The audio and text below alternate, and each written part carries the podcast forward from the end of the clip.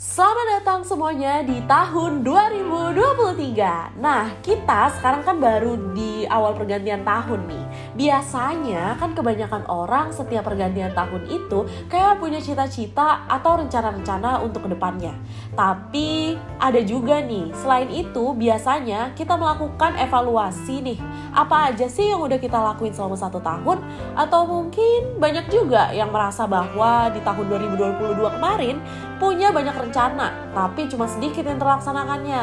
Nah, di sini saya sudah bersama dengan Kak Anggi Dwi Ardila yang merupakan mahasiswa Ilmu Komunikasi angkatan 2020 dari Kogiters Batch 4 dan juga merupakan wakil direktur dari Kogito Visip Unsri.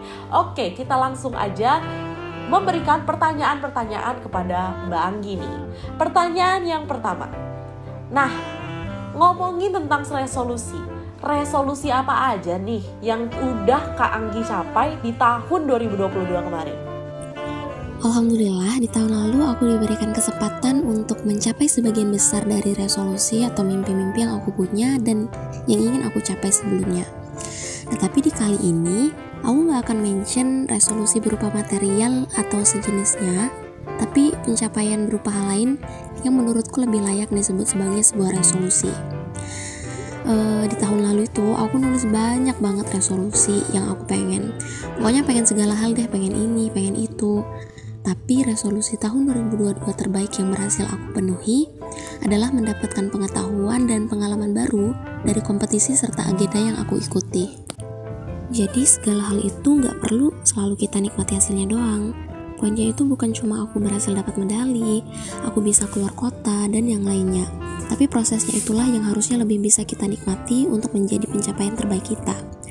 Ya pada intinya sih, resolusi yang udah aku capai itu berhasil membuatku keluar dari zona nyaman sehingga aku mampu eksplor lebih terhadap diriku sendiri. Tentunya pencapaian itu juga lah yang bisa membawa aku menjadi pribadi yang lebih baik lagi. Oke, sangat luar biasa banget ya Bagi. Oke, lanjut ke pertanyaan selanjutnya. Nah, mengenai rencana ke depannya nih bagi atau yang sering kita sebut resolusi ini sebenarnya penting gak sih untuk kita buat di setiap tahunnya? Pastinya penting banget dong, karena ngomongin resolusi itu udah pasti juga berkaitan dengan masa depan dan masa depan ya nggak ada yang tahu kan. Jadi itulah pentingnya buat rencana agar kita stay on track gitu. Pada akhirnya juga kita pengen segala hal yang terbaik untuk kita termasuk tentang masa depan ini. Jadi resolusi inilah yang berperan sebagai petunjuk arah maupun sebagai pengingat kita dalam menggapai mimpi atau e, rencana yang udah kita buat sebelumnya. Oke Bang Gi, luar biasa banget ya teman-teman jawabannya. Lanjut ke pertanyaan yang selanjutnya nih. Kalau misalnya nih, kita buat resolusi setiap tahunnya, apakah akan menghasilkan manfaat buat diri kita sendiri?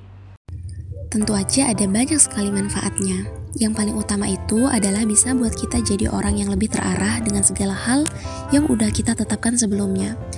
Terus juga bisa bikin kemampuan manajemen kita meningkat, perihal waktu, dan juga pembagian prioritas kita dalam beraktivitas. Pasti ada aja kan masa di mana kita merasa kegiatan satu ini gak lebih penting dari kegiatan dua karena gak sesuai dengan prioritas kita. Pun gak sesuai dengan apa yang udah kita komit di awal sebagai sebuah resolusi. Dan yang terakhir, kita mampu jadi orang yang lebih baik lagi, terlebih saat kita berhasil memenuhi resolusi yang udah kita buat. Wah iya sih, aku setuju banget sih dengan apa yang disampaikan oleh Mbak Angki. Lanjut ke pertanyaan selanjutnya nih ya. Sebelum kita membuat resolusi di tahun baru, apakah kita harus melakukan evaluasi terhadap perjalanan hidup di tahun-tahun sebelumnya? Harus dong, kalau menurutku pribadi sih, evaluasi itu ibaratkan akar dari benih resolusi yang udah kita tanam. Segala kesalahan, kegagalan, dan keburukan pada resolusi kita di tahun lalu itu mampu menjadi pembelajaran yang luar biasa agar kita nggak salah langkah lagi nih dalam menentukan resolusi di tahun selanjutnya. Terus tuh juga karena resolusi ini berorientasi pada masa depan, udah pasti akan ada peningkatan-peningkatan di dalamnya. Jadi evaluasi inilah yang berperan sebagai bahan utama agar resolusi kita ke depannya itu bisa jalan lebih baik lagi. Waduh, jawaban Mbak Anggi ini sangat sangat menginspiratif ya teman-teman. Jadi pengen banget deh kita tuh belajar sama Mbak Anggi. Oke, mungkin kita masuk ke pertanyaan yang terakhir ya Oke Mbak Anggi, apakah ada tips dan trik untuk kita tetap konsisten dalam mencapai resolusi di tahun 2023? Ada beberapa tips and trick yang juga aku jalanin ya, karena kita sama-sama belajar aja. Ini nggak mutlak bisa membuat kita semua berhasil mencapai resolusi kita di tahun ini, tapi at least kita udah berusaha dan mencoba yang terbaik. Ini tiga poin yang paling penting sih. Yang pertama adalah niatkan resolusi yang kita buat itu dengan tujuan yang benar. Jangan cuma resolusinya itu dibuat karena keren doang, atau cuma sekedar pengen doang, tapi ternyata tujuannya nihil. Terus yang kedua adalah berani. Berani bermimpi dan juga berani dalam menjalaninya. Jangan takut, terutama takut sama kegagalan. Asalkan kita berusaha, insya Allah kita pasti bisa kalau perlu mimpi-mimpinya itu ditulis tuh di buku, di notes atau apa pun deh yang bikin kita ingat terus dengan apa yang udah berani kita mimpikan dari awal. Dan yang ketiga adalah lakukan dengan sungguh-sungguh, jangan males, jangan cuma semangat doang, tapi kita benar-benar harus wujudin apa yang udah kita rencanakan.